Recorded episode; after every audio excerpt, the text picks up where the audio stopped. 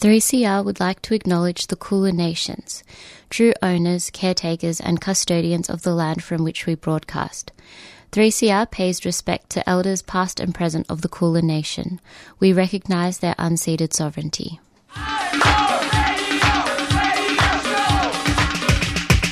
This is 3CR Breakfast. Oh yeah. Alternative news, analysis, and current affairs. Monday to Friday, 7am till 8.30am. Only double. Clap your hands.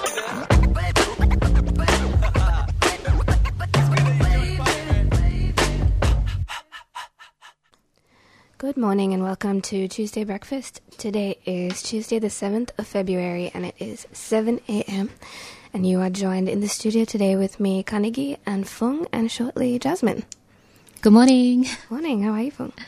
I'm great. Yeah, not totally stoked on the weather at the moment, No. but but still pretty good. Yeah. Mm. Weather is deplorable. Although it's supposed to warm up tomorrow. Hopefully. Yeah. I'm not ready for summer to end. No, It's like we barely had it. exactly. I want it to stretch out Yeah, for the appropriate amount of time, That's right. and then we can slide straight into autumn. Yes, exactly right. Um, did you do anything exciting over the weekend? Um, over the weekend, well, um, on Friday night, we went to see some cool live music, didn't we? We did. Um, shout out to um, Sweet Mochi and the Thursday Breakfast team for that. Yeah, if any of our listeners are interested in um, 90s Bollywood DJing, Sweet Mochi is where it's at. Yeah, exactly.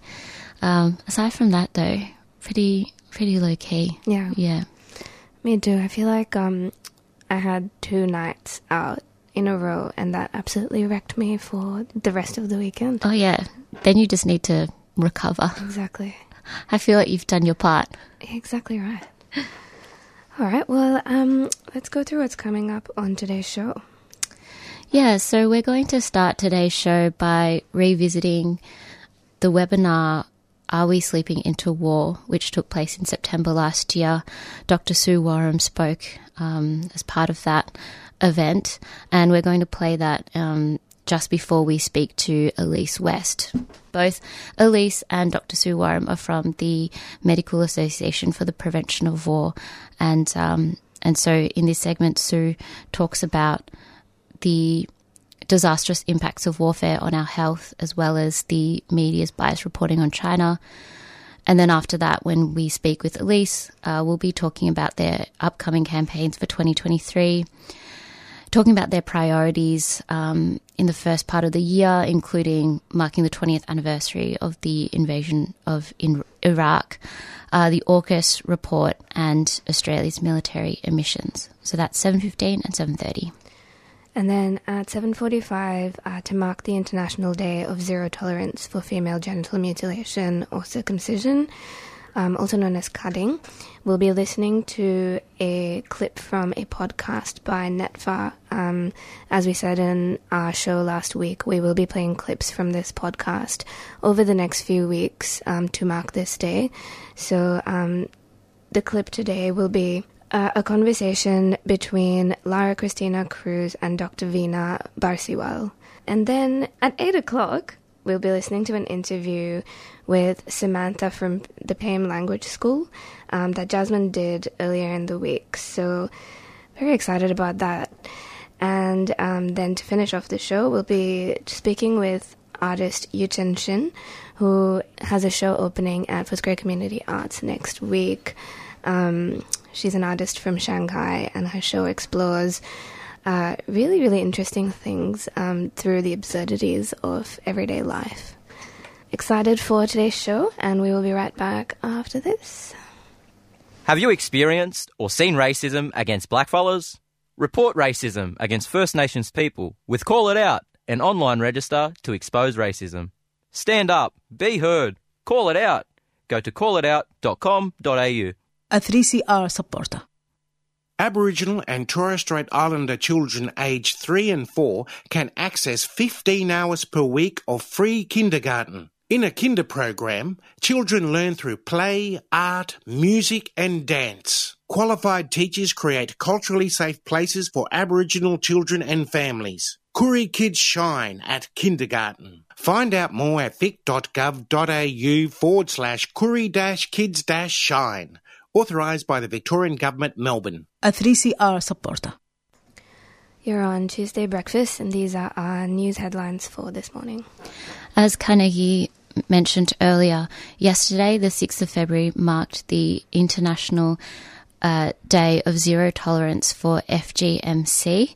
And to mark that day, uh, the Multicultural Centre for Women's Health, as well as the National Education Toolkit for FGMC Awareness, um, collaborated with 3CR to produce a podcast series to shine a light on this issue and how it impacts lots of different communities here in so called Australia. So we just wanted to remind everyone that that podcast is um, going to be played uh, here on 3CR. Uh, we'll be listening to a part of it today. And if you'd like to know more about NETFA and their work, you can go to netfa.com.au. Some news from Finland. Um, Finland has just made it much easier for people to legally change their gender and have that recognized. A newly passed law means that transgender adults can now do so by self declaration without any excessive red tape or invasive medical or psychiatric procedures. After many years of campaigning and pressure from rights groups, Finnish Prime Minister Sanna Mar- Marin made the law a priority for her government. It was passed on Wednesday by a large majority in Parliament 113 votes for and 69 against. Um, it's been hailed by Amnesty International as a major victory for equality that will have huge and positive impacts. Uh, in other news, I'm sure a lot of people have read about this already, but um, there were two deadly earthquakes that struck Turkey and Syria yesterday, and um, they marked. Uh, it was marked around 7.6 and 7.8 uh, magnitude on the Richter scale. Um, so being some of the most powerful earthquakes in the region in at least a century, and uh, the current death toll is um, is around 2,600. So, just um, yeah, keeping an eye on what's happening in Turkey and Syria at the moment. Um, back to local news. I'm sure everybody has seen the big news from yesterday that Senator Lydia Thorpe has quit the federal Greens after failing to find common ground with her party on a voice to Parliament. Um, she has said that this country has a strong grassroots black sovereign movement full of staunch and committed warriors, and that she wants to represent that movement fully.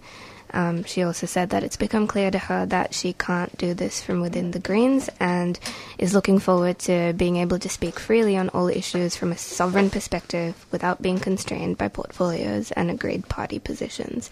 Senator Thorpe has been a vocal opponent of the proposed voice and was one of the Indigenous representatives to walk out of talks that led to the Uluru Statement from the Heart. Um, just a uh, reminder or just a notice for anyone who's available today who's interested in attending. There is a rally that is going to be taking place outside Victorian Parliament on Spring Street from 10 a.m. to 11:30 a.m. campaigning for the government to stop uh, native forest logging. Um, here in 3CR, we've covered this issue a lot across numerous shows, um, and so if you would like to join. Um, community groups such as GECO, Friends of the Earth, Kinglake Friends of the Forest, Wombat Action Group, um, and to send the government a message about the disastrous impacts of, of logging in this country, then uh, please attend the rally. That's today outside Victoria Parliament from 10 a.m. to 11:30 a.m. Um, another issue that we have been following closely here on 3CR is uh, the changes, the proposed changes to Victoria's bail laws. Um, it has been decided that the coroner, after the coroner's um, blistering findings into the passing of Veronica Nelson, in Dame Phyllis Frost Centre Prison, um, politicians have committed to fixing Victoria's broken bail laws. Uh, this is, of course, still subject to you know, scrutiny and pressure from the general public. So, um, if you did want to read the recommendations by VALS and other experts, they have created a list of recommendations for the reforms, which you can read on the VALS website, vals.org.au. Um, and they do have a template there if you wanted to email um, the Premier um, to make sure that these changes do do happen. Um, and for the final headline this morning, I just want to let our listeners know that uh, on Sunday, the 12th of February, 3CR's queer programs will broadcast out of the studios and onto the streets for 3CR Victoria's Pride Street Party broadcast, 12 to 4 p.m. Um, it'll be live from Smith Street, so tune in to hear interviews, commentary, and stories presented by broadcasters, broadcasters from Out of the Pan, In Your Face, and Queering the Air on topics that focus on queer pride, representation, decriminalization of homosexuality, and ongoing advocacy. Um, if you want more information, head to 3cr.org.au. We'll be right back with a track for you after this. So here you are, too foreign for home, too foreign for here, never enough for both. Ijeoma Umebinyuo, Diaspora Blues. What makes you smile and adds a spring to your step? What does it mean to belong? And how do we build a home away from home? Diaspora Blues is a show that contemplates what is and what could be. Join Ayan every Monday at 2:30 p.m. on 3CR Community Radio. wish I knew how it would feel to be free. Welcome back to 3CR Tuesday Breakfast. Dr. Sue Wareham is one of the founding members of ICAN and is also the president of MAPW, or the Medical Association for Prevention of War. Uh, and she spoke at the webinar uh, in September 2022 called Are We Sleepwalking into War? And that was a collaboration between MAPW and the People's Health Movement of Southeast Asia Pacific. In this segment, Dr. Sue Wareham talks about the biased reporting in the media about China um, in this country, as well as the disastrous impacts of warfare on our health. And we wanted to play this uh, before our upcoming interview with Elise West, where we talk more about um, some of the issues that are impacting us when it comes to uh, health and war in this country. I'm speaking from the lands of the Ngunnawal and Ngambri people in what is now called Canberra, um, and pay respects to the traditional, all the traditional owners of the lands in Australia. And I speak in full awareness of the the fact that my country, Australia, is a big part of the problem that we are uh, facing, having been complicit in just about every United uh, modern US war. Uh, Paul, you've given an outline of what MAPW, Medical Association for Prevention of War, does. The name more or less uh, gives away why we exist. Um, we have a particular focus on nuclear weapons, uh, which you mentioned. The talking up of war with China has become very loud in Australia. We seem to have much more alarmist statements here about China than there are in countries that are much closer to China.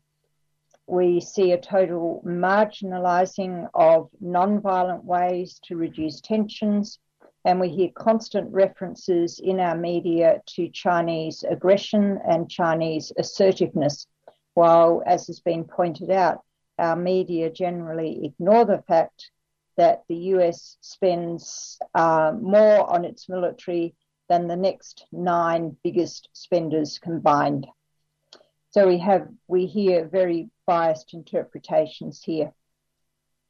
So what's the role of health professionals and health advocates in all of this? Well, I think one role for us is to continue to point out that war is a health disaster and a war between two between two uh, military giants, one much more gigantic than the other, but two military giants nevertheless.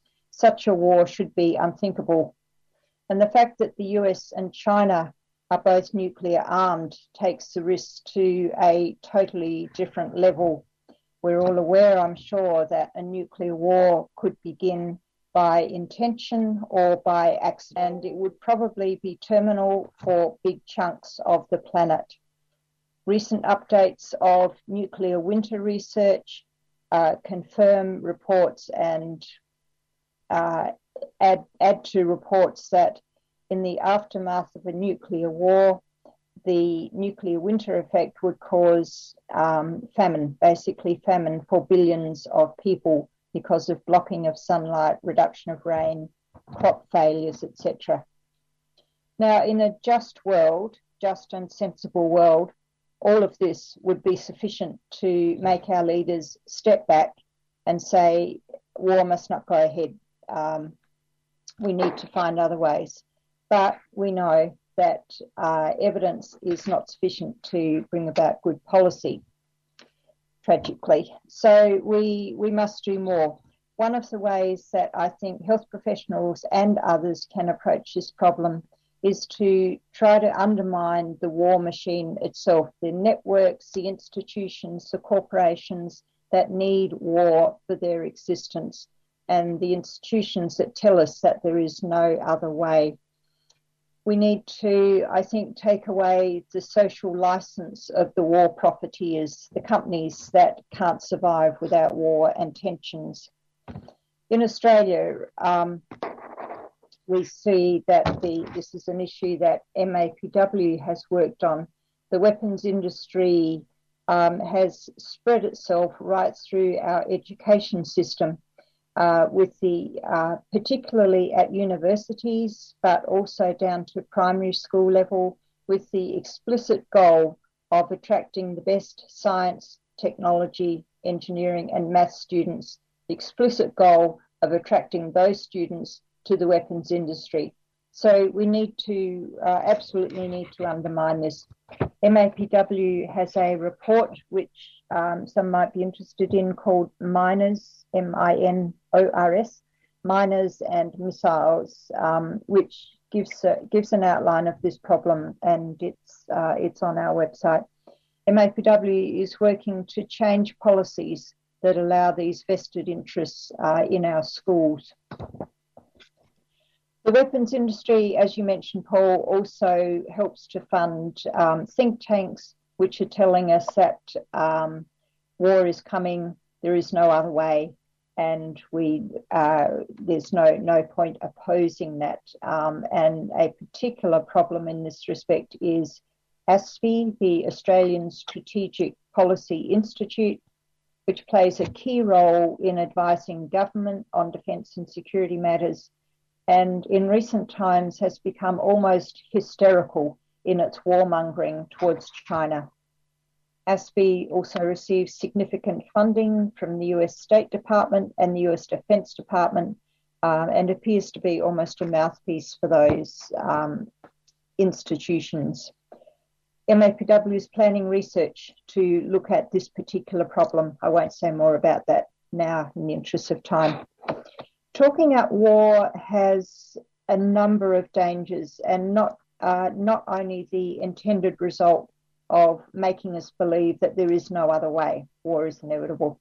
One of the dangers is an impact which is already occurring, and that is the impact on Chinese Australians as they start to feel a bit less welcome in this country and increasingly under scrutiny and suspicion about where their loyalties actually lie. But it is not all bleak in Australia. Um, we, as most of you will be aware, certainly the Australians, we have a new government since May. We have a Labor government, which on some fronts is more progressive. They have given us more hope of perhaps reining in this militarism a little, but unfortunately, on that front, uh, the hopes have not been fulfilled.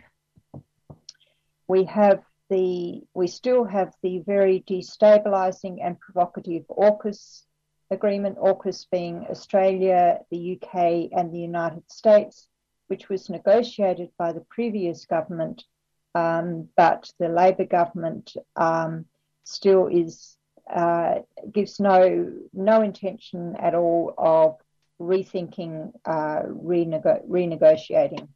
So, with the three AUKUS countries, three Anglo nations, uh, starting to in, um, encircle even more than previously, encircle China.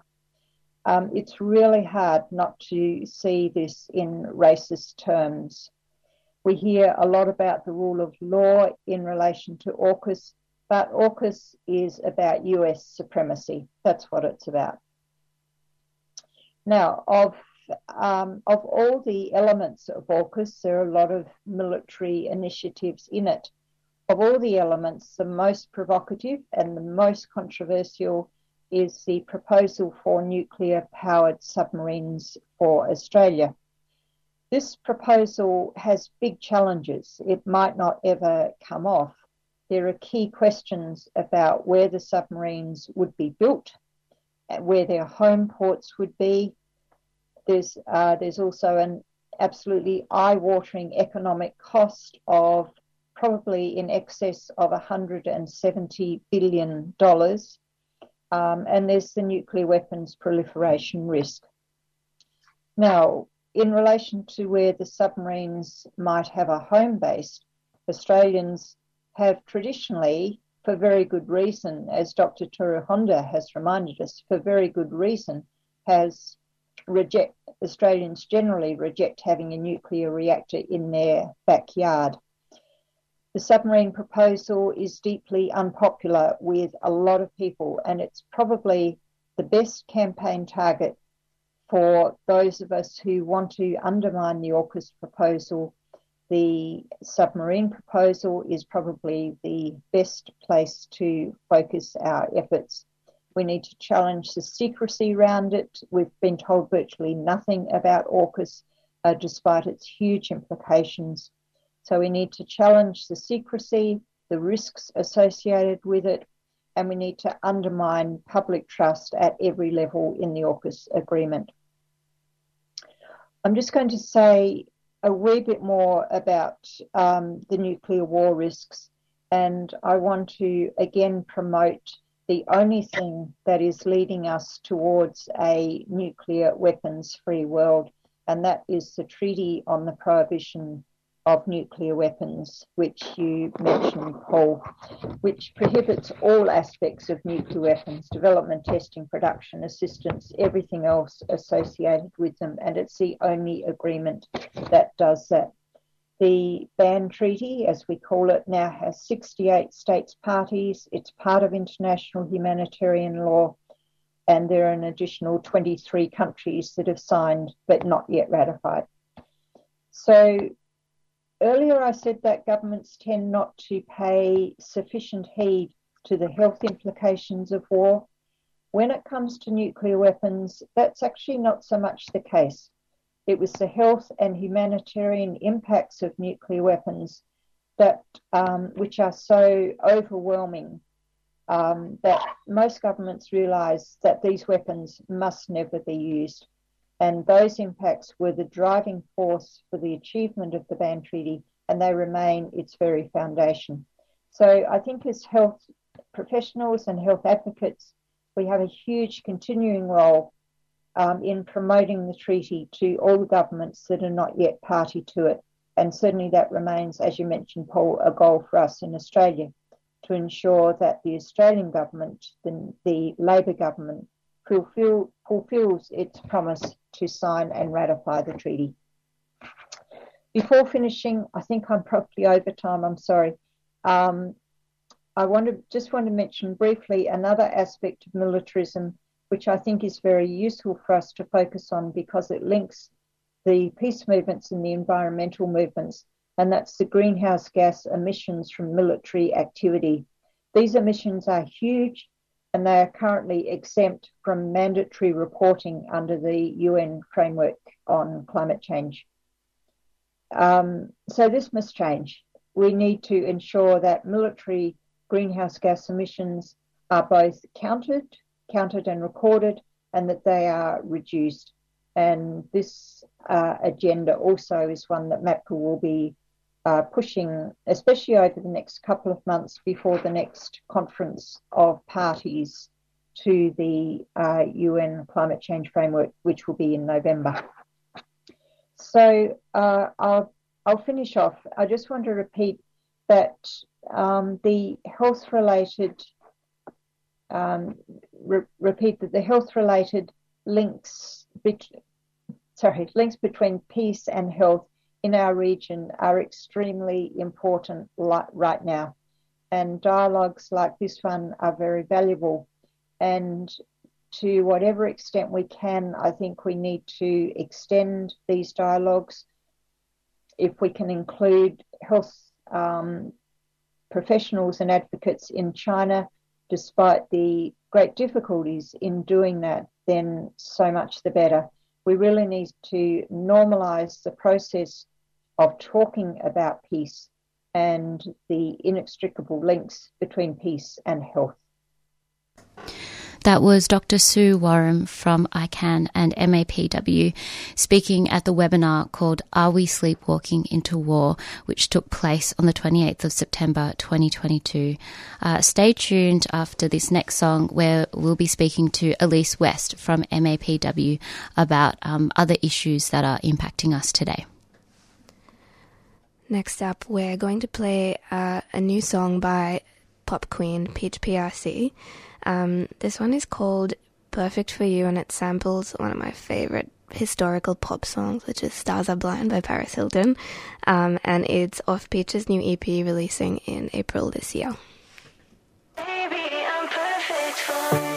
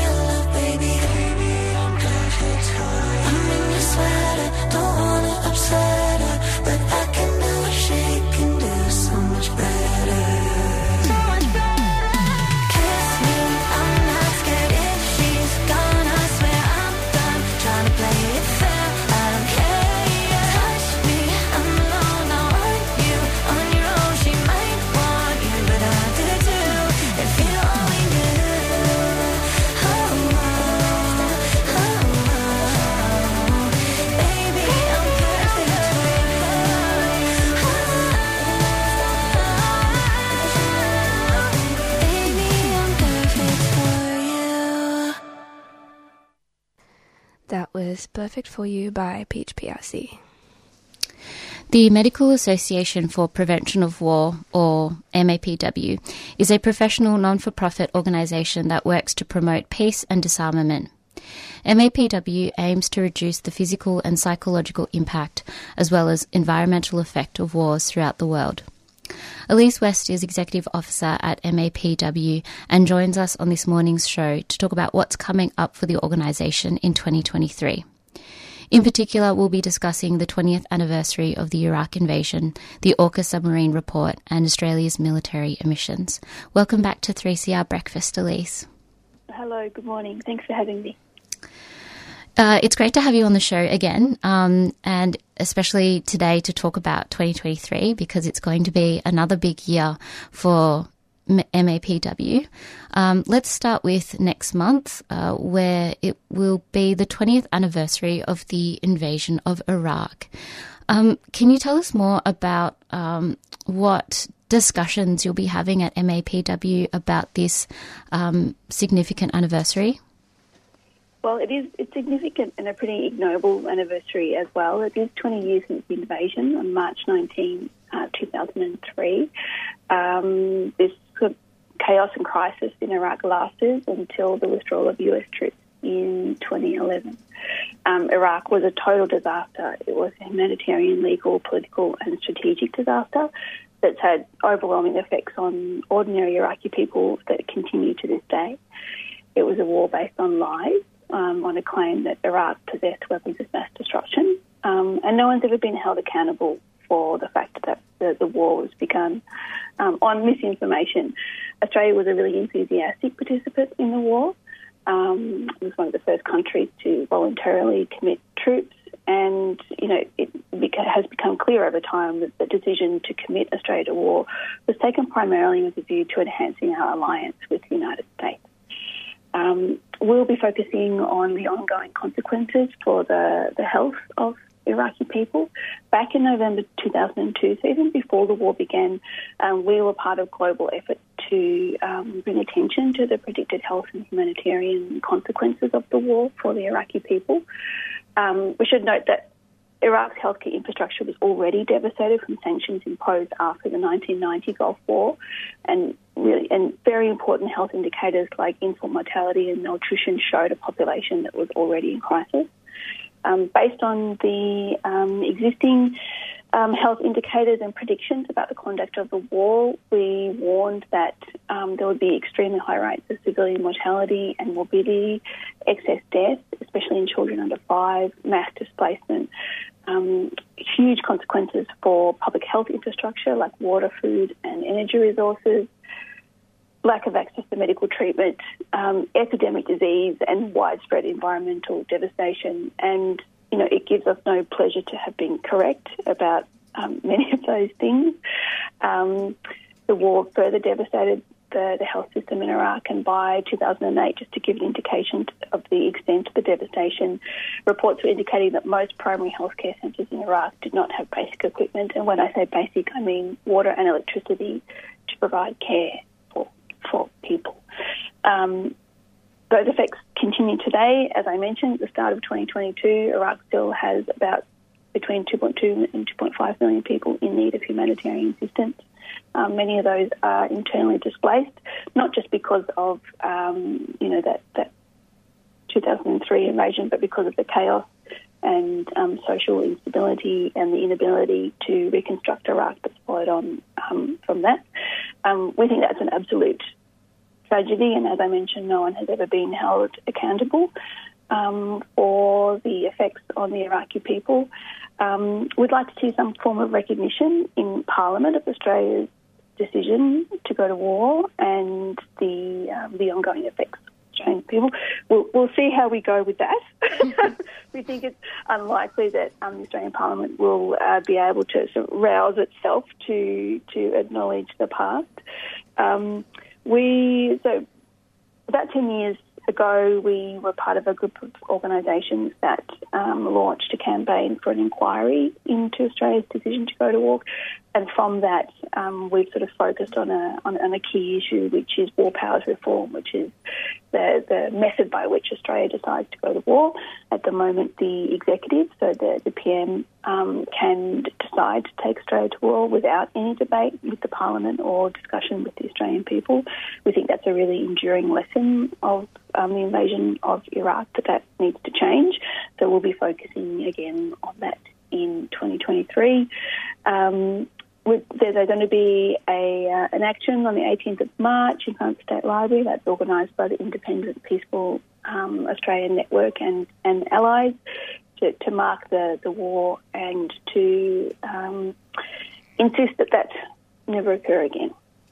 Yeah, um, that's you listed so many disastrous impacts of that of that um, aggressive invasion of Iraq, and um, yeah, it's interesting. You know that you know, it might not be possible for the government to acknowledge um, Australia's involvement in that. Uh, and, you know, it, it that sort of tracks with uh, the government's, I guess, um, I guess it's not, that's not new, you know, in terms of not being able to acknowledge things truthfully. Um, Correct things that have happened in the past. Yeah. Um, well, perhaps we can get you back on the show um, in March to, to talk about um, this anniversary in more detail because I think it deserves its own um, segment there.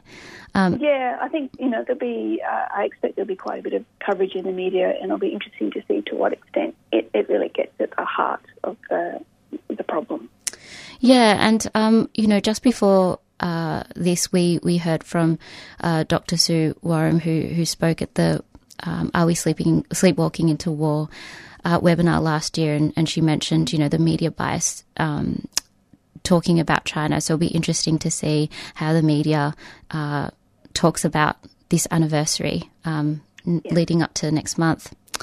Um, so I, I, wanted to touch on um, the MAPW's report um, exposing military emissions in this country. Um, and so I'm reading this next bit from your report. It says in Australia, no defence emissions data has been made public since 2012, and reporting uh, on energy use has been incomplete. In the period between 2001 and 2012, defence was responsible for 66% of total Australian government emissions, and this does not take into account military supply chains, a source of um, considerable embedded carbon emissions. Um, so, therefore, the defence's total contribution to emissions is probably much higher and to have increased significantly since 2012. Um, what work is MAPW doing to um, put pressure on the government to release this information? All right, so we would like Australia to commit to improved measurement, reporting, and scrutiny of defence emissions, um, include defence emissions from all sources in its overall calculations of Australia's emissions. Now, this is really, really important because although um, militaries are enormous sources of emissions, as you say. Um, defence is the single highest public sector emitter. Military emissions are excluded from calculations of states' overall total emissions, and that is also at the international level as well. So, in terms of um, reporting to the um, to UN, for example, um, reporting on military emissions is voluntary and excluded from total. So unless we actually consider military emissions, we really are not getting the full picture of what a state's total emissions are. And to give you a sense of why that's important, if the world's military were a single entity or, or a country, it would be the fourth largest emitter. So you'd have China, USA, India, then militaries. So without action on military emissions globally, because all solutions to greenhouse gas emissions have to be global solutions, um, it's much less likely that we can limit global temperature um, rise to 1.5 degrees that's specified in the Paris Agreement, but it's also critical to, to human um, survival. So our first ask is that the military make public its emissions data since 2012. We, we can't see it, we can't find it. Um, we put an FOI request and were told it was, was going to be too difficult. So uh, we're still trying to sniff that out. The Australian Defence Force says it has initiated a range of investments to drive a reduction in greenhouse gas emissions, but unless it's counting the emissions, how do we know if it's reducing its emissions? So transparency is really important. Um, we'd also love to see environmental groups take up the issue of defence emissions. Um, as I said, this is like, it's referred to as the emissions gap. It's this massive source of emissions that we really have very little understanding of. So for environmental groups, get in touch. Uh, we'd love to see groups take up this issue um, of uh, defence emissions, but also um, crucially, the issue is not just decarbonisation. So decarbonisation alone is not enough to decrease military emissions, given that they're so high, but also um, the, the real goal here is demilitarisation. So demilitarisation reduces emissions, but also has incredible benefits um, on, on other fronts as well. So, firstly, it enables the kind of global cooperation that we need to tackle the climate crisis, but also um, allows resources to be diverted to sort of more, more fruitful um, ends. Um, and, you know, it also um, enables um, us to, you know, with the talk about just and rapid transitions or systemic change and demilitarisation, I think is a really, really important part of that um, transformational systemic change we, we need to um, address the climate crisis. Yeah, definitely. And as we've talked about um, with you before on this show, and as we've heard um, from from advocates from MAPW and elsewhere, um, demilitarization will have such a positive impact on everything from, you know, um, being able to, like you said, collaborate with with other countries on different issues, improve healthcare, um, dramatically have a you know positive impact on the environment. Um, literally, it's linked to so many benefits. That's right. Um, well, yeah, we'll we'll also be um, getting in contact with you to to keep us updated on this issue. Um, and finally, as we wrap up, Elise, can you tell us what updates um, you have about AUKUS and what's to come in the next few months? All right. So in March, we're all eagerly awaiting the report of the Australian government's um, nuclear subs task force, task force report. This is meant to be a report that sets out the so-called optimal pathway for Australia's acquisition of naval nuclear reactors. Um, it's all very uh, secretive. We don't know if we're going to be seeing the full report in March. The latest information that we have is, is that it's going to be, quote, truly trilateral, so possibly involving um, the UK and the US in the build of these um, nuclear powered submarines. Um, th- I mean, unless there's some magic involved in the report, uh, I'm not quite sure how this is going to proceed in an orderly fashion. Um, in both the US and the UK shipyards, there are long standing problems with materials, um, skill shortages, delays, maintenance problems. You may have seen just last week um, the British Navy ordered an investigation after it was discovered that broken bolts in a nuclear submarine had been fixed with super glue. So hopefully the the Australian Nuclear Subs Task Force can find a way around around that. Um, AUKUS is is um, is a bit of a mess. It seems so far to be completely circumventing Australia's established treaty making process. Um, normally in Australia, treaties come before joint standing committees to be considered by the Parliament and scrutinised by the public, but we continue to get these piecemeal developments that don't seem to be adding up into a coherent big picture. So we'll be waiting to see what the task force comes up with.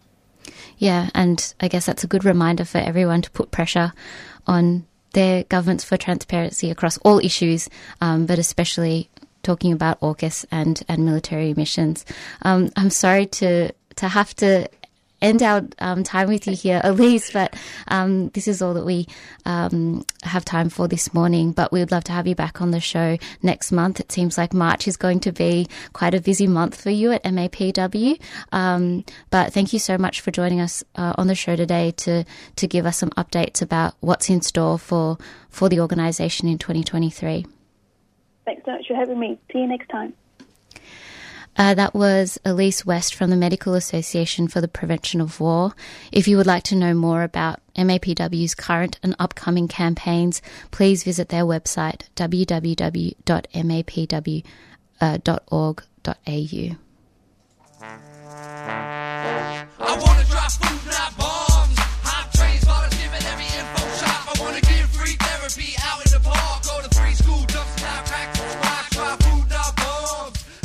When I was new to Melbourne, I found a food not bombs flyer on the road, and I had like this fist with a carrot, and carrots are my favorite vegetable.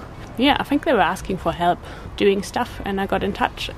We, I guess, rescue food that would otherwise go to waste. I like the aspect of sharing food and um, not making anyone feel obligated to pay anything for it. We make a real point at Food Not Bombs of involving everyone who wants to be involved in whichever part they want to be involved in. For more information, go to fnbmelb.noblogs.org. Food Not Bombs is a 3CR supporter. Food Not Bombs. Welcome back to 3CR Tuesday Breakfast. We're going to jump into our next clip, uh, which, as we said both last week and at the start of this show, is from a podcast um, that 3CR has done in collaboration with the Multicultural Women's Network. Um, it is to mark the International Day of Zero Tolerance for Female Genital Mutilation. The clip today is a conversation between the leadership program participant um, Lara Christina Cruz, who is interviewing Dr. Vina Barsiwal, a doctor and counselor. Um, they speak about the importance of bodily autonomy, bodily integrity, and its relevance to the practice of FGM. It is um, a bit of a heavy uh, content, so just a content warning for our listeners that this clip will um, be talking about FGM. So if that is something you don't necessarily want to listen to this morning, um, please tune back in in about 10 minutes. Hello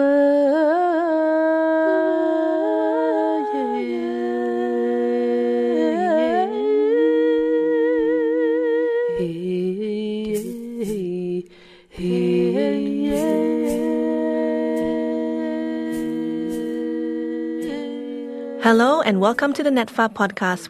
This podcast contains important stories and conversations about female genital mutilation, circumcision, or cutting. Some listeners may find this triggering. Support is available on the NETFA website. Please go to netfa.com.au or contact the Multicultural Center for Women's Health on free call 1 800 656 421.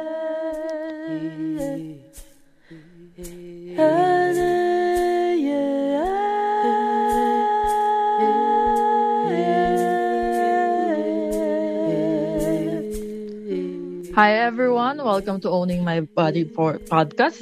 My name is Lara Cruz. I'm a participant of NETFA Leadership Program. NETFA stands for National Education Toolkit for Female Genital Mutilation, Cutting Awareness. I would like to begin by acknowledging the traditional custodians of the land where I'm recording today, the Wurundjeri people of the Kulin Nation. I pay respect to their elders past, present, and future. Today, uh, in our podcast, we will talk about bodily autonomy, mental health, and fe- female ge- genital mutilation, circumcision, or cutting, that is called, uh, shortly known as FGMC. And our guest today is Vina Barsiwal. Dr. Veena Barsiwal is a medical doctor who is into counseling because of her determination to try and to try and empower her clients to lead a more productive and fulfilling life, to bring forth the message about health, uh, entailing physical, mental, and social well-being. She believes that mental health is crucial in leading a fulfilling life socially and physically. Her self-coined motto is the joy of living through the joy of loving. She has been a volunteer support group facilitator with Anxiety Recovery Center of Victoria for the last five years and with Shakti Migrant and Refugee Women Support Group, Melbourne Inc. for the last four years.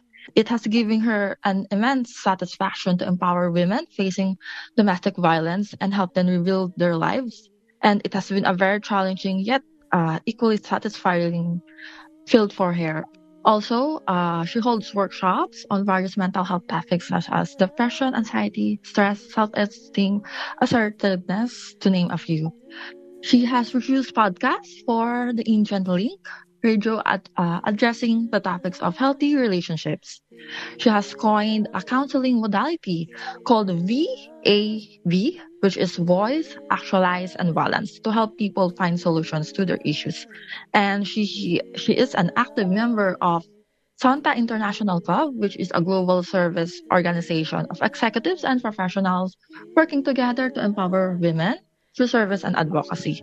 And she is currently writing a self help book titled The Fifth Language. Uh, this is uh, a book about uh, a language uh, common to all human beings. And her childhood dream is to positively impact millions and millions around the world.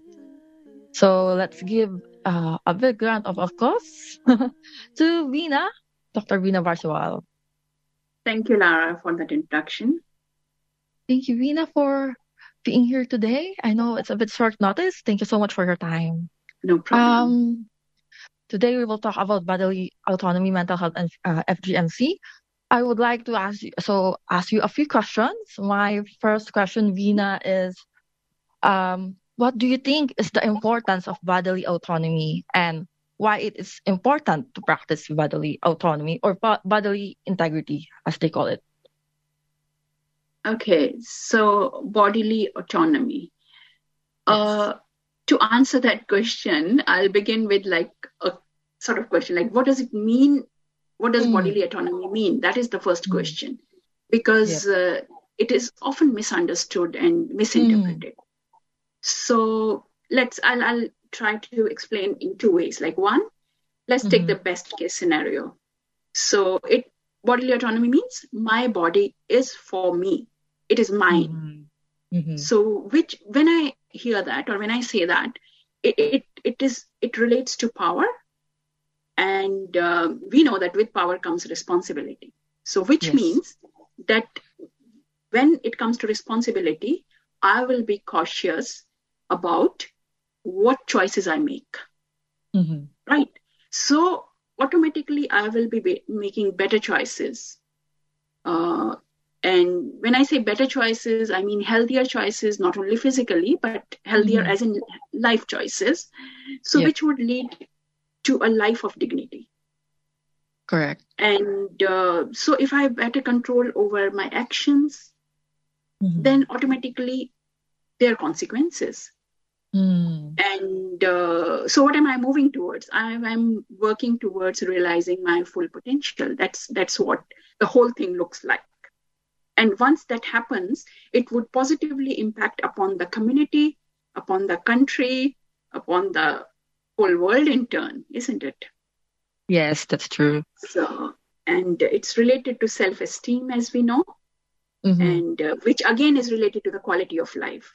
Now, Mhm. let's look at the worst case scenario.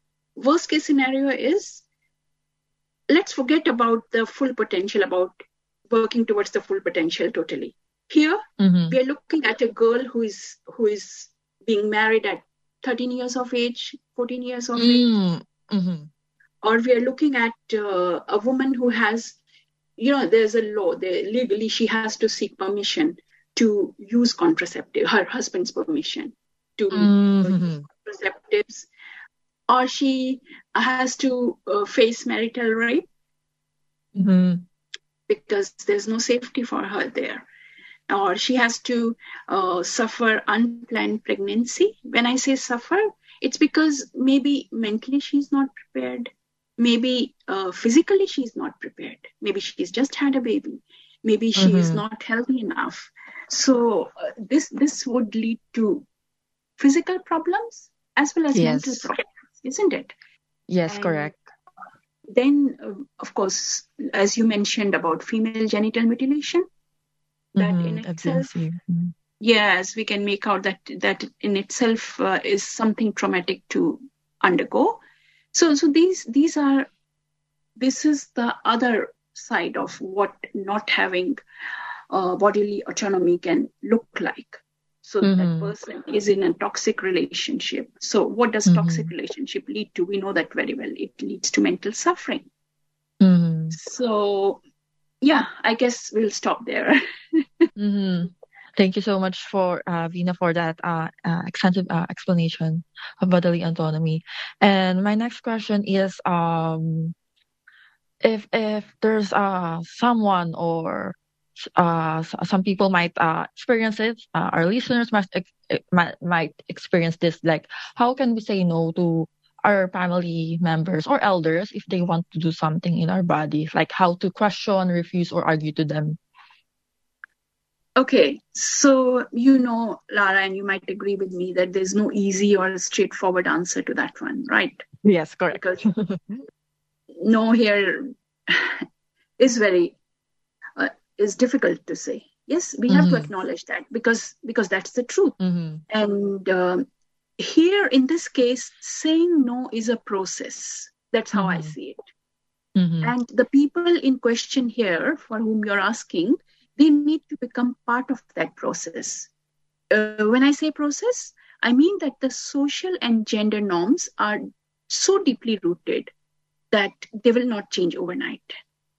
And we all are aware of that. Having said that, a lot has changed in the last few decades. We cannot say that it hasn't, it has. Right. So, Right. Uh, so the way I would put it is that we need to normalize. And normalization, normalizing would happen over a period of time. Mm-hmm. So, uh, to answer your question, now coming back to that, uh, how to question, refuse, or argue about that would depend upon how this person, how they see themselves in the context, Mm-hmm. in that family. So, because it is, it is, it depends from person to person how they can talk in within the family right so Yes. uh, it it has to be uh, uh, their own sense of identity which will enable them to ask the right questions to challenge and Mm-hmm. argue about it so Mhm. so they are there because they are in that situation they are the best judge to to make out what what can i ask and how can i ask it and why do i Mhm. want to ask it Yes. so, for example, let's look at um, um, asking the, let's say, asking the family members or elders, whosoever is there, uh, who are you afraid of if you don't do this to me? Mm-hmm. Why are you afraid? What will happen if you don't force me to do this? What about me? My thoughts, my feelings. Mm-hmm. So Yes. instead of being um, aggressive, these are the questions which they can uh, uh, put forth. And Mm-mm. all I can say and hope is that when you put a put a thought, a question in front of someone, it can uh, stimulate uh, a thought, and a thought is something really strong.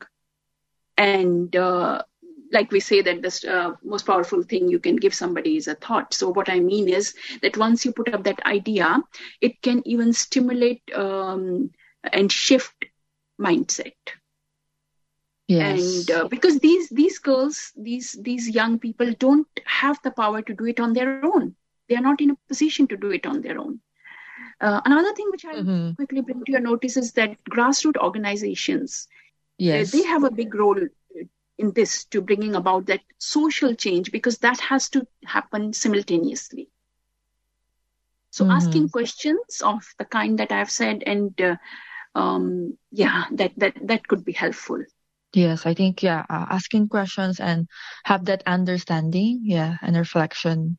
What is what it is like to live up uh, to your family's ex- expectations to you, and how does it conflicts with your own values, identity, or self sense of self?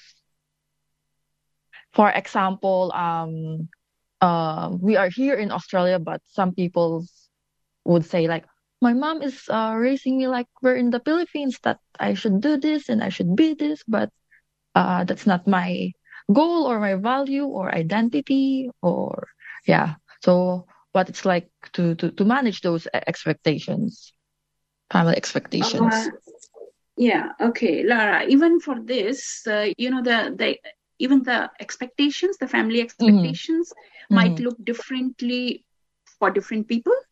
Yep. So let's let's take an example. I guess that is one of the best ways to understand something. Mm. And uh, say I'm from India, so I'll give you an example from India. So, what does uh, meeting or living up to families' expectations mean in India? It would look something like studying hard, Mhm. uh, con- considering your parents' career choice for you For above you. your own. Mhm. Uh, that is changing, but uh, over the last decades, um, yeah, that has been a norm. Uh, getting married within a certain community, that is also living up to the family's expectations. So, uh, does it conflict with? Of course, it's going to conflict with your values or your identity or your, like you have just mentioned about being in Australia and not identifying with that expectation at the same time feeling that bonding feeling that pressure to do so so um, how, how do we how do we meet that and Yes. uh, so i have um, i can uh, talk quickly about a counseling modality i have coined it is called vamp uh, to help find solutions for your issues so So that was a clip from the new NETFA podcast about FGM. You can find out more about it at netfa.com.au, um, and we will continue to play clips from it uh, for the next few weeks as well. In the week, I had the privilege of speaking with Samantha Armstrong about her work with the Pertame Language School.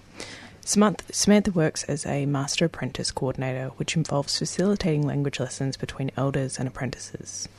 The Pertame Language School avoids adopting a Western approach to learning and instead reverts back to their old days where a practice of just listening to elders was used. Students learn from elders using a wide range of language from child rearing to everyday living situations without adapting or compromising the Pertame language. Due to how endangered the language is, this method is highly recommended. Thanks so much for taking the time to chat with us today. Are you able to tell us a little bit about the Pertame school and the history of the Pertame language? Uh, well, the history of the Pertame language, um, well, Pertame people originate from the south of Alice Springs, so about 110 kilometers south along the southern ends of the Finke River. So, Finke River being the oldest river um, in the world, so our language is just as old as the Finke River itself. So, um, our boundaries go from um, Ermangara, just um, on the neighbouring side of uh, Hermannsburg, right down to um, Community. So, um, uh, uh, Pertame is um, a severely endangered language uh, with over over 30 um, fluent speakers left in the grandparent and great grandparent generation. So I think, for, unfortunately, for most of the adults and children, um, with the policies uh, English being the only language being used at uh, home and in school, so a lot of parents were afraid to teach their kids Pertame, eh, um, just because they, they were scared of losing their children, getting their children taken off them. And how long has the Pertame school been in operation for? So the Pertame school was ri- originally a um, just started off from an idea from uh, my grandmother Christobel Swan and my auntie Geraldine Swan, uh, Geraldine Stewart, nee Swan. Um, they had just uh, like tossed a few ideas around um, getting the kids to reconnect and to revitalize uh, Pertame. So it started off with um, uh, immediate family members of uh, Christobel and Geraldine's, and then since then it's it's grown to include other family members like myself, um, being Christobel's uh, eldest sister's uh, granddaughter. So we've um, all have different family groups that are now being involved from just that one little um, idea.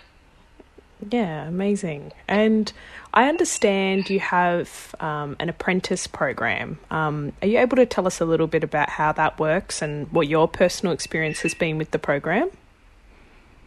So the uh, master apprentice um, methodology that we used. Um, now, my cousin Vanessa Farley and uh, Christobel's uh, younger sister, my grandmother Kathleen uh, Bradshaw, they had travelled over in 2019 to New York and uh, attended a workshop on how to revitalize endangered languages.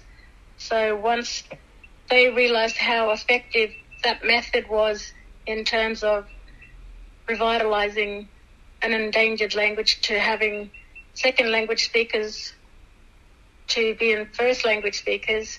So they brought that model back into Australia and uh, I think, yeah, it's with us, it's been a really godsend. Like, for myself personally, I was a a passive listener, not an active speaker. So everything that I've kept in my head, I'm now getting it out more with the help of an elder, fluent speaker. So they not only act as your master, but they're also your mentor in keeping your language going. So once you're in the master apprentice space, you're in the immersion space, there is to be no English to be used. So it's more of um, immersing yourself in the language and not coming up for air at all, like air being the English, like in terms of metaphorically. Mm. And can that be hard to navigate sometimes? Uh, yes.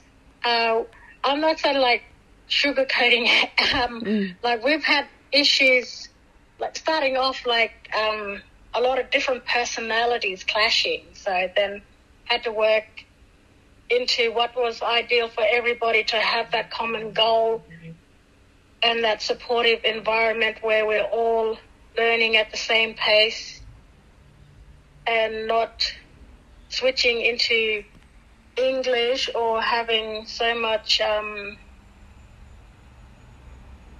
getting so much um uh, what getting reprimanded or something from the elders Mm. in terms of um, pronunciation. So I think it goes both ways, like with the us apprentices, listening and not writing during sessions, and really looking at how words are pronounced by observing our elders when they're speaking and really taking in their words on what they're trying to teach us, and then us as apprentices being committed to learn and to listen and stay focused and really take into account of everything that was happening like in our master apprentice space.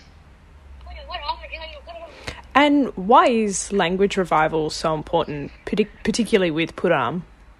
Um, I well for for our case, it's very important because we only have a few elders that are still with us that are that have been able to keep their language as first language speakers, um, with parents that really defied government policies in terms of, you know, getting your kids to be educated in, in English. So they were the ones that were like, no, our kids are put on kids, so they are learning their language, and that's the only language that we're speaking in a house. We're not going to have English at all.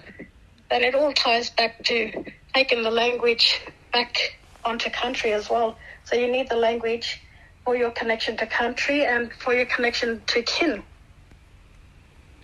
Yeah. And what are your hopes for the future with the Pertame school? My hopes, so well, my aspiration is where I can be uh, as a an apprentice, go from the conversationalist. Um, uh, my fluency at the moment is conversational. So from going from conversational where I could just have a full blown conversation with an elder and not refer to any English words. So going from a minute or two to actually an hour or so.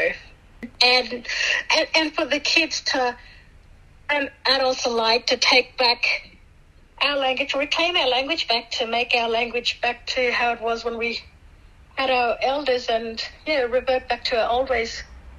Yeah, so amazing. And I understand that there's some hopes for a, a, new building to be built to help facilitate the Pertame language. Um, what are those plans? Well, at the moment, we're um, fundraising to build a permanent structure out at the homelands um, south of Alice Springs, out at um, Boomerang Bull homeland.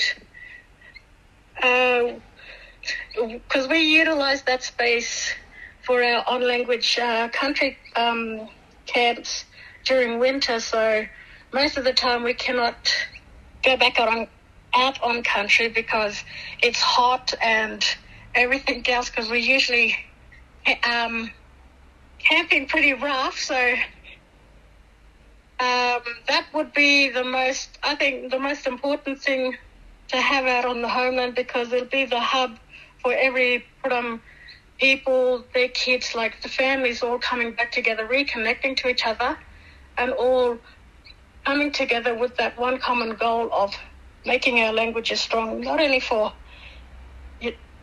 for the younger ones, but the ones that are coming after them and so forth, and really honor, honoring all our ancestors from the country. Yeah. Well, it sounds like you're doing some incredible work, um, working to revive Pertame um, yep. Thanks so much Thank for taking the time to, to share your stories with us, and I'm sure we'll be eagerly watching along the journey of fundraising for the school. Um, and we'll make sure we put the donation link in our show notes as well. Thank you so much for having me. Thank you. Yep. Hello, Mara. Bye. Bye. That was Samantha Armstrong from the Pertame School chatting with us about their language revival program. As mentioned, we will include the donation link in our show notes and on Instagram if you'd like to donate to support an incredible and important language revival project. Did you know that 3CR received its community radio license in 1976? Our application was successful because of our diverse and engaged community membership. Subscribers are at the heart of our station, and we really need you to be active and paid up in 2023. Become a 3CR subscriber today. Call 0394198377 or subscribe online at 3cr.org.au forward slash subscribe.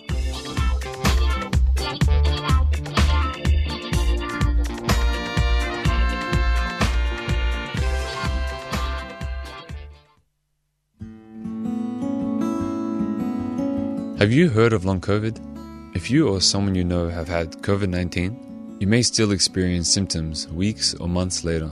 There are many symptoms of long COVID, but the most frequent are extreme tiredness, shortness of breath, and muscle aches and joint pains. Anyone can experience long COVID, including children. You can find information in your language on the Health Translations website, healthtranslations.vic.gov.au. Just type long COVID as a keyword. A 3CR supporter.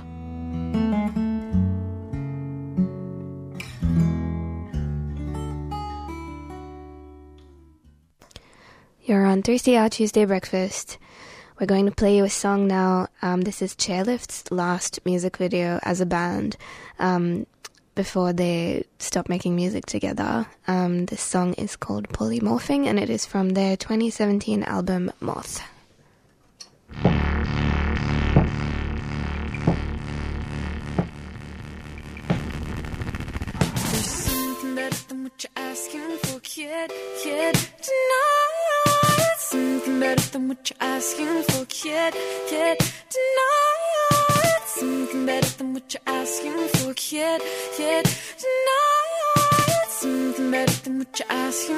Kid, kid, kid. I cannot be forgiving, cutting loosely, fancy living, sticky shifting, polymorphic.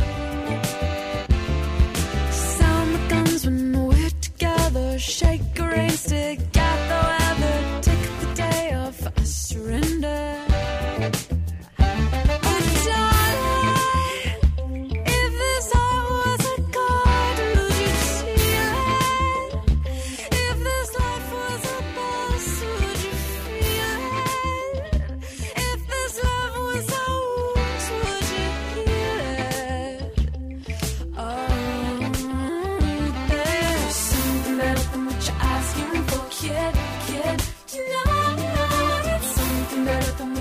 can't forget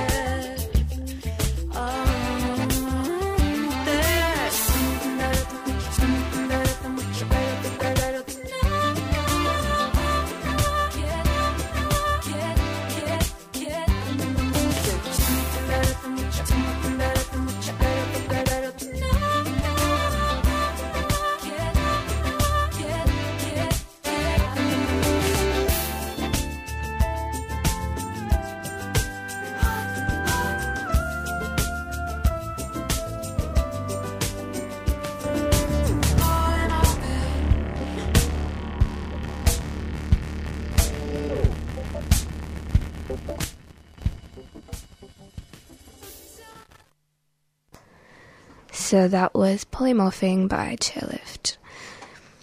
Uh, Yuchen Shin is an artist who was born in Shanghai in 1998 and now lives and works in Melbourne. Her practice examines personal and curious perceptions of um, everyday objects um, and the absurdities in everyday life. She works through various mediums, including hand formed objects, painting, video, ceramics, and digital works. Yujin is joining us this morning to talk about her art and her upcoming exhibition at Footscray Community Arts called Do Your Worst. Welcome to the show, Yujin. Uh, thank you. Thank you for having me. Of course. Um, so tell us about your art practice. Um, when did you start making art and what led you to Melbourne from Shanghai? Uh, I guess I'm always always interested in making art since I was a kid, and I I was in art for high school, and in that time was really like the education in China and in Australia for the art is really different. And in that time, I was able to use a lot of different media. I guess like the clay and yeah, to actually kind of make real works. So I guess in that time I started to want uh, get more interested in the contemporary art and uh, and I and then I moved to Melbourne for uni and that's where like I started making art. I think. Amazing. So, your work in general explores the curious perceptions of the world and the absurdities of everyday life. What kind of drew you to this particular thing? Mm, I think, um, I think mainly I was uh, self-expressive in my art, and I hope to explore the idea like how can I use autobiography and to recall the existence of the self and to reflect certain aspects of myself and to like record the lived experience and time and memory. And collecting is a very important method of my art. And uh, so at the beginning in uni, I was just, I just, I just realized that same ob- same object from art supply store and like two dollar shop can they are the same, but the price can be really different. So so at the beginning, I just use it as a replacement for the more expensive items, and then I start to pay attention to the strangeness of these objects because sometimes they're really absurd and yeah, and sometimes they are really absurd and they have really crazy colors. So my the practice, the the the main the objects of my practice are mainly from secondhand shops, dollar shops, and urban environments. And I think during that the collecting process, it also reflects like person psychology, personal psychology, and it's during that process that the object can not as you can yeah you can you can give another life to the object and you can be not as waste and you can just mm, uh, give an yeah you can assemble lifestyles I guess yeah Yeah, I love the idea of, you know, finding something absurd and giving it a new life. Um, yeah. I think it's important for, you know, us as human beings, in a way, to find meaning in absurdity. Is that sort of what your art explores, in a way? Yeah, I guess so. And the more I collect the objects, I realize I like to transform them, transform them into the anthropomorphic characters. And like I like, I like to give facial expressions and put eyes and mouth on them. And yeah, I think a way like the monsters and yeah, the monsters and characters. Um, it's kind of absurd as well. There's something very human but very tragic about them as well. And I just like want to express the crazy side of myself through the characters. Yeah, I, I really love that. Um, you know, as a migrant to Australia myself, I'm always interested in art created by other migrants and other people of color. Um, you know, and your art, especially this exhibition, says that it explores perceptions of home. Um, I feel that migrants have a very interesting and complex understanding of home. So, can you can you tell us a little bit about how you do this in your new exhibition? Do do your worst. Yeah. Uh, I think the home idea was mainly come from the lockdown time, and it was it was a really difficult time for me, and because before I live in a small apartment in city, and during the lockdown, because I don't have any studio at the moment, I just stuck in a really small living room, and because my practice is uh, mainly object based, so it's really hard like to fit everything in the space. And yeah, and at that time, all the shops are closed as well. So I just uh, randomly walking on the street and collecting all the materials on the street and putting them together. So I think in a way, uh, because all the characters are put in my living room, I feel like they beca- kind of become like my roommates. And yeah, they just kind of know everything about me and become a blend of memory and reality and they know all the aspects of me and all the good things and bad things. I woke up every day and I see them in my living room, and I kind of think in that way all the the works kind of blend with the space as well. So, uh, so this this is how I want to keep explore after the lockdown. Is that how how should I like extend the work from itself to the whole space? Yeah, and that's that's why I kind of incorporate some furniture in the work and transform them into characters as well. That's so great. I really love that. I think that um, you know, there's something quite magical about everyday objects, especially Yeah. when you do anthropo and make them your own characters. And you're right. I think that it, um, you know, especially for people who are away from home and living by themselves, it creates a whole other uh, way to relate to those objects. Yeah, yeah. So tell us about the uh, launch for your exhibition. It's coming up on the 14th of February. Is that right? Yeah, so it's next Tuesday. And Great. it's opening from uh it's open on that day but the launch is six thirty from eight thirty. Yeah, at the night. Great. And where can our listeners find out uh, more about your work or follow you if they're interested in your work? Uh they can find me on Instagram and just they can just search my name, you can sing and yeah, they will find me. Amazing. We will also um, put a link to the exhibition in our show notes later today. Um, tickets are free, um, but you do need to book them. So, um, for all our Yeah. listeners who are interested in attending the launch or checking out the exhibition, it's at Footscray Community Arts. Um, is there anything you want to tell your listeners about the show? Mm, uh I think that will be all. Yeah. Amazing. Well, thank you so much for joining us this morning, Yuchen. That was um, a really interesting conversation, and best of luck for the opening. Thank you so much. Thank you for having me and giving me the opportunity to promote the show and talk about my practice. Thank you. So that was artist uh, Yuchen Shin talking to us about her art practice. Um, and her upcoming show, which opens on the 14th of February. We will link to um, the ticket link in our show notes later today. We'll also share some stuff on our Instagram, so make sure you're following 3CR Tuesday Breakfast. And we'll be right back after this.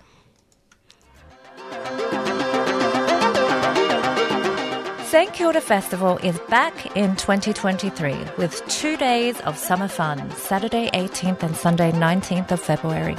Saturday kicks off with a celebration of First Peoples artists, including Christine Anu, Jem Cassar-Daley, Dean Brady, and more. On Sunday, the party takes to the St Kilda streets with Hoodoo Gurus, Yothu Yindi, Confidence Man, and heaps more. Free and all ages, see the program at stkildafestival.com.au. St Kilda Festival is a 3CR supporter.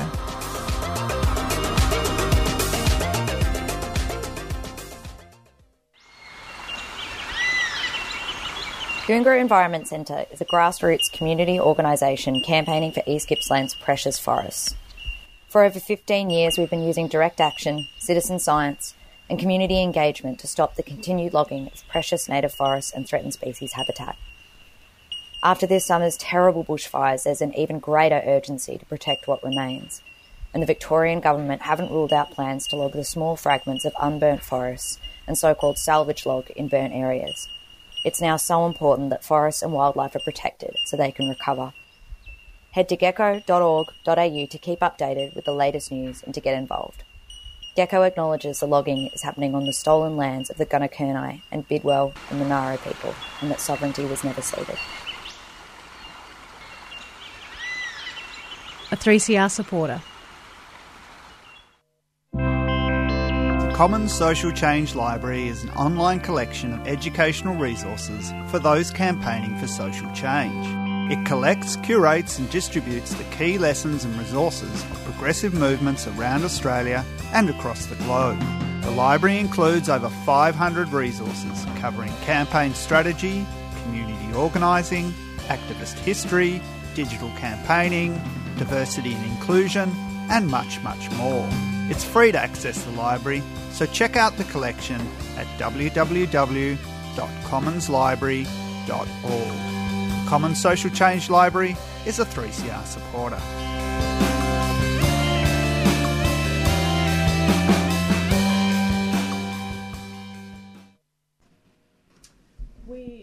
Just a friendly reminder we have a subscriber drive coming up. So if you've been thinking about it, we'd love for you to subscribe to 3CR.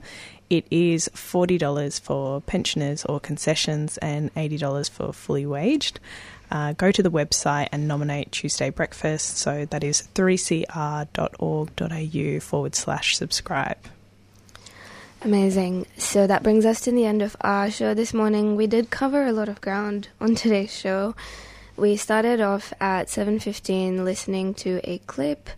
Um, Dr. Sue Wareham, uh, one of the founding members of ICAN, um, speaking at the Are We Sleepwalking Into War webinar. Um, we will link to the full webinar, webinar in our show notes later today. Uh, we played that clip right before we spoke with Elise, Elise West from um, MAPW.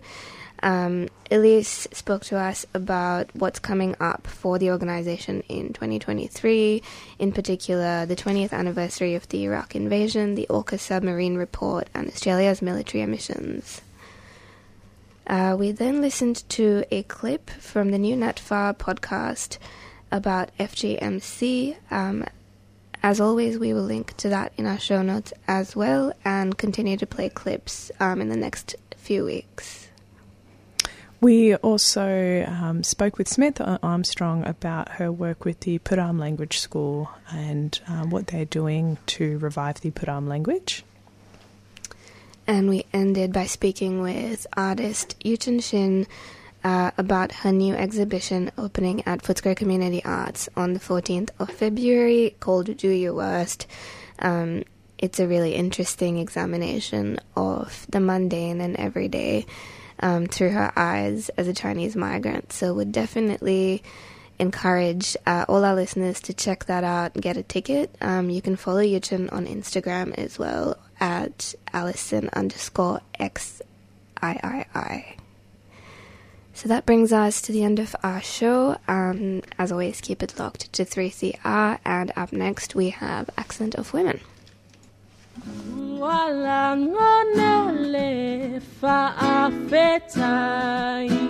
Tuesday Breakfast would like to thank our friends at Living Coco for their support of the program. Living Coco puts community first by respecting food sovereignty. Based in Braybrook, they create bean to bar chocolates, cacao tea, intentional drinking cacao, and cacao mass in bulk. A zero waste manufacturing space, Living Coco ethically sourced cacao from over 130 domestic village farms in Samoa. They are at livingcoco.com or on Facebook and Instagram.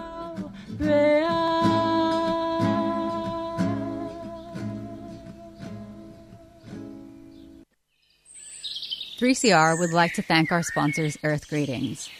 Cards that connect, care, and celebrate. Support wildlife and habitat with every purchase. Inspired by nature, giving back to the planet. Learn more at earthgreetings.com.au. 3CR Breakfast would like to thank the New International Bookshop, Melbourne's independent radical bookstore and venue, for their financial support of this program. You can find Nibs in the basement of Trades Hall in Victoria Street, Carlton. And while you're there, check out Radical Coffee, a worker run cooperative cafe in the courtyard. Keep up to date with upcoming events at nibs.org.au.